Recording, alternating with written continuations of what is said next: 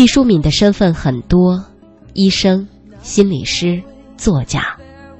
他的作品多与自己的职业角色有关，笔下流淌出的质朴文字，渗透着睿智、哲思和温情。他所有的作品都是对生活的一种诠释，对幸福密码的破解。可以说，他是一位地地道道的生活家。有一年，毕淑敏自敦煌归来，兴奋地同母亲谈起戈壁的黄沙、祁连的雪峰。一直安静听他喋喋不休的母亲，淡淡的插了一句：“在你才三个月大的时候。”我就怀抱着你，走过西域黄沙弥漫的古道。毕淑敏大吃一惊，从未听妈妈讲过这段往事。母亲笑了笑说：“你生在新疆，长在北京，当年也没有火车可坐。从星星峡经柳园到兰州，我每天抱着你，天不亮就爬上装货卡车的大掀板。”在戈壁滩上颠呀颠，半夜才到有人烟的地方。你脏得像个泥巴娃娃，几盆水也洗不出本色。母亲讲着讲着，眼圈不觉得泛红了。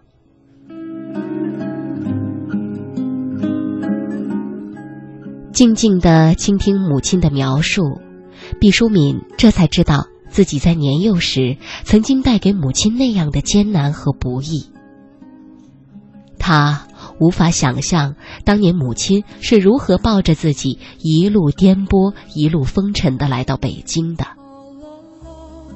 毕淑敏突然意识到，在自己和最亲近的母亲之间，竟然潜伏着无数的盲点。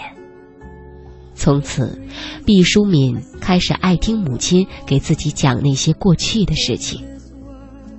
他说：“我们每个人像一本没有结尾的书，每一个符号都是母亲用血来书写的。给母亲一个机会，让他重温创造的喜悦；给自己一个机会，让我深刻洞察尘封的记忆。”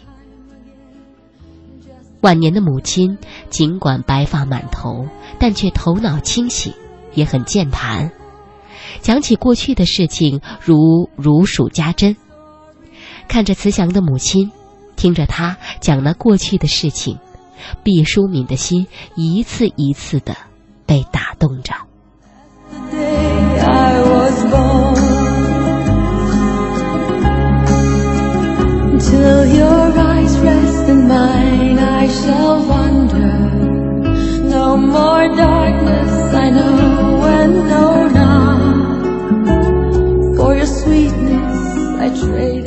母亲曾对毕淑敏讲，当年怀上女儿的时候，自己完全吃不下寻常的食品，闻什么都想吐，体重锐减。医生说，如果再不补充营养，大人孩子都有危险。可是他的父亲要率领骑兵到远方执行任务，于是他把照顾母亲的担子交给一个名叫小胖子的警卫员。母亲曾多次向女儿念叨：“没有那个老兵，这个世界上可能就没有你和我了。”原来，母亲当时唯一有食欲的是野鸽子汤。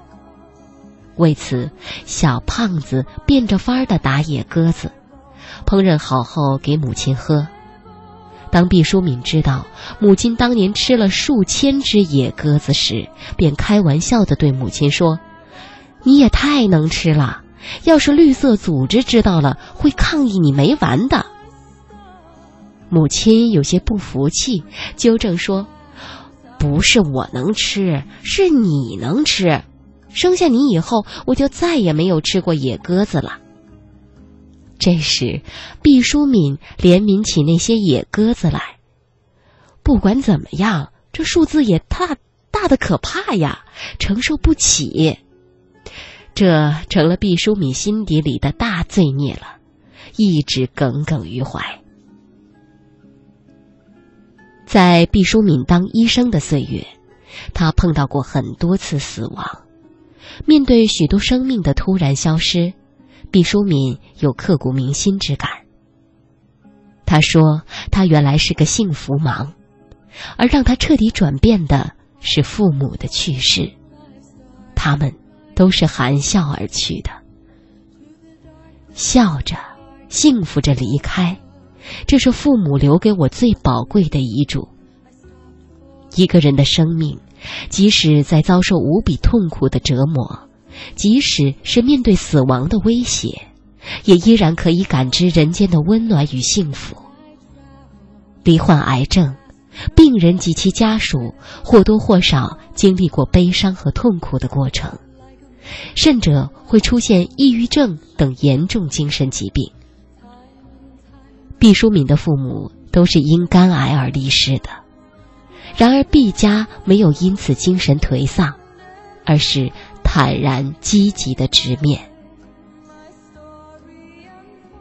二零零一年，在母亲被诊断为肝癌的第一时间，毕淑敏实情相告母亲，没有像一般家庭做些隐瞒，说些善良的谎言。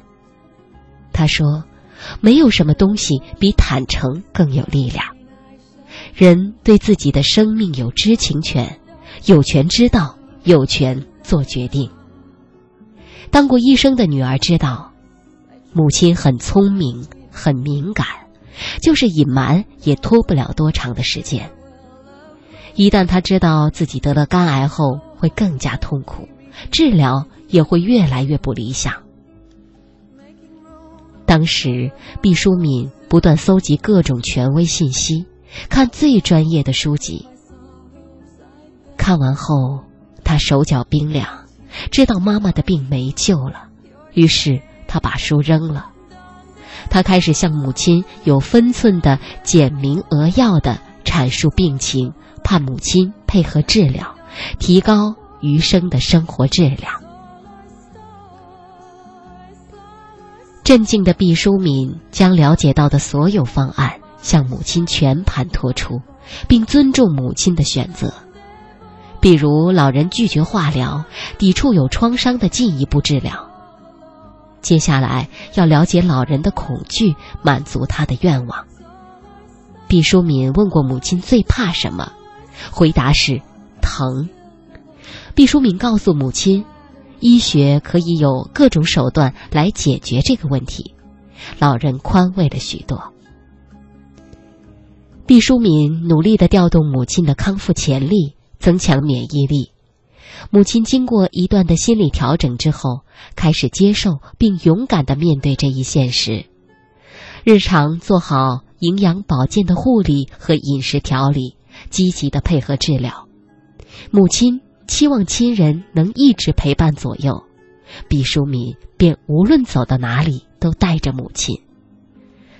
最后一次去青岛，医生唯恐坐飞机会导致母亲脏器大出血，母女俩还是无所畏惧的快乐出门了。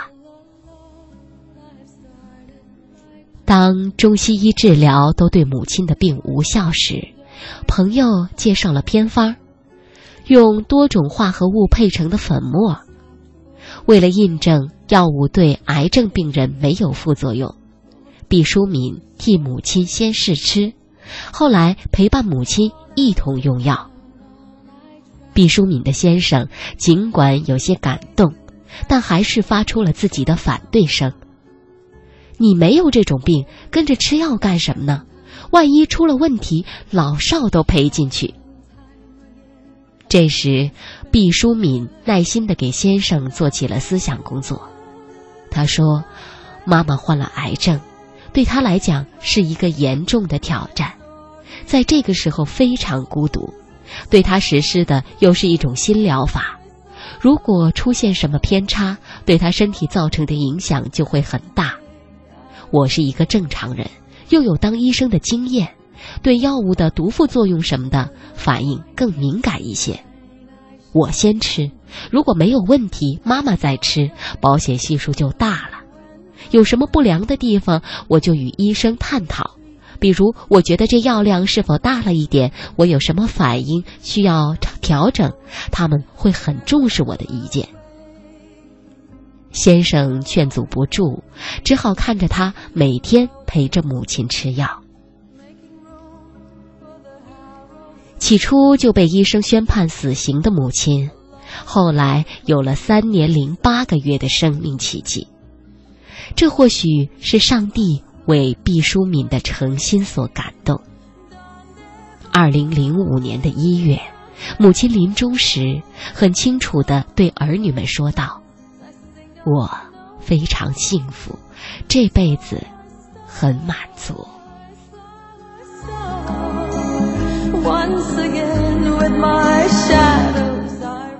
毕淑敏是当今中国最走红的女作家之一。她的长篇小说《红处方》《血玲珑》《拯救乳房》《女心理师》《鲜花手术》等畅销海内外。而在日常生活中，她与邻家大嫂差不多。毕淑敏和自己的孩子更像朋友。约访的时候，毕淑敏提出不谈自己的儿子卢淼，因为他曾经与儿子有个约定：他长大了，作为母亲不宜公开属于他的信息。毕淑敏听了儿子的话，很欣慰，表示尊重他的意愿。是的，孩子长大了，已经是一个拥有个人行为秘密的人，应该拥有一个相对独立而完整的、真正属于自己的世界。每每有人言及自己的先生，毕淑敏也总是一脸的幸福。他说：“我父母觉得他是个好同志，我也觉得不错，是个好同志。”就在一起了。我们谈了五年的恋爱，我家庭生活挺幸福的。我跟我先生世界观基本一致，重大问题待人处事上没有什么分歧，有点小分歧也是在买什么东西刷个碗上。成家以后，先生称他是对家庭很负责、很敬业的那种主妇，并特地强调了“敬业”这个词。他先生说：“我们一起外出，他常常被人认出来。照相或者是签名的时候，我就站在一旁，也觉得很自然。夫妻嘛，只要是真的相亲相爱，没有什么名声和金钱的差异会阻碍情感。我们已经携手走过了这么多年，已经慢慢的变老了，我们还会继续携着手，继续变老。”曾有人问起毕淑敏，她与先生是不是左手和右手的关系？毕淑敏说：“这是手和脚的关系，两个人只是分工不同而已。”他说：“我是一个正常作息的人，像农民一样，日出而作，日落而息。我也可能会在夜里写作，但这种情形很少。”毕淑敏说：“写作的过程当中，我也不是一个不可以打搅的人。我的母亲、我的先生、我的孩子，如果他们有什么事，通常都会尽量的打搅我。”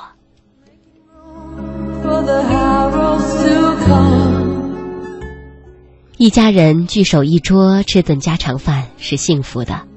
毕淑敏喜欢烹饪，最拿手的是做家常菜。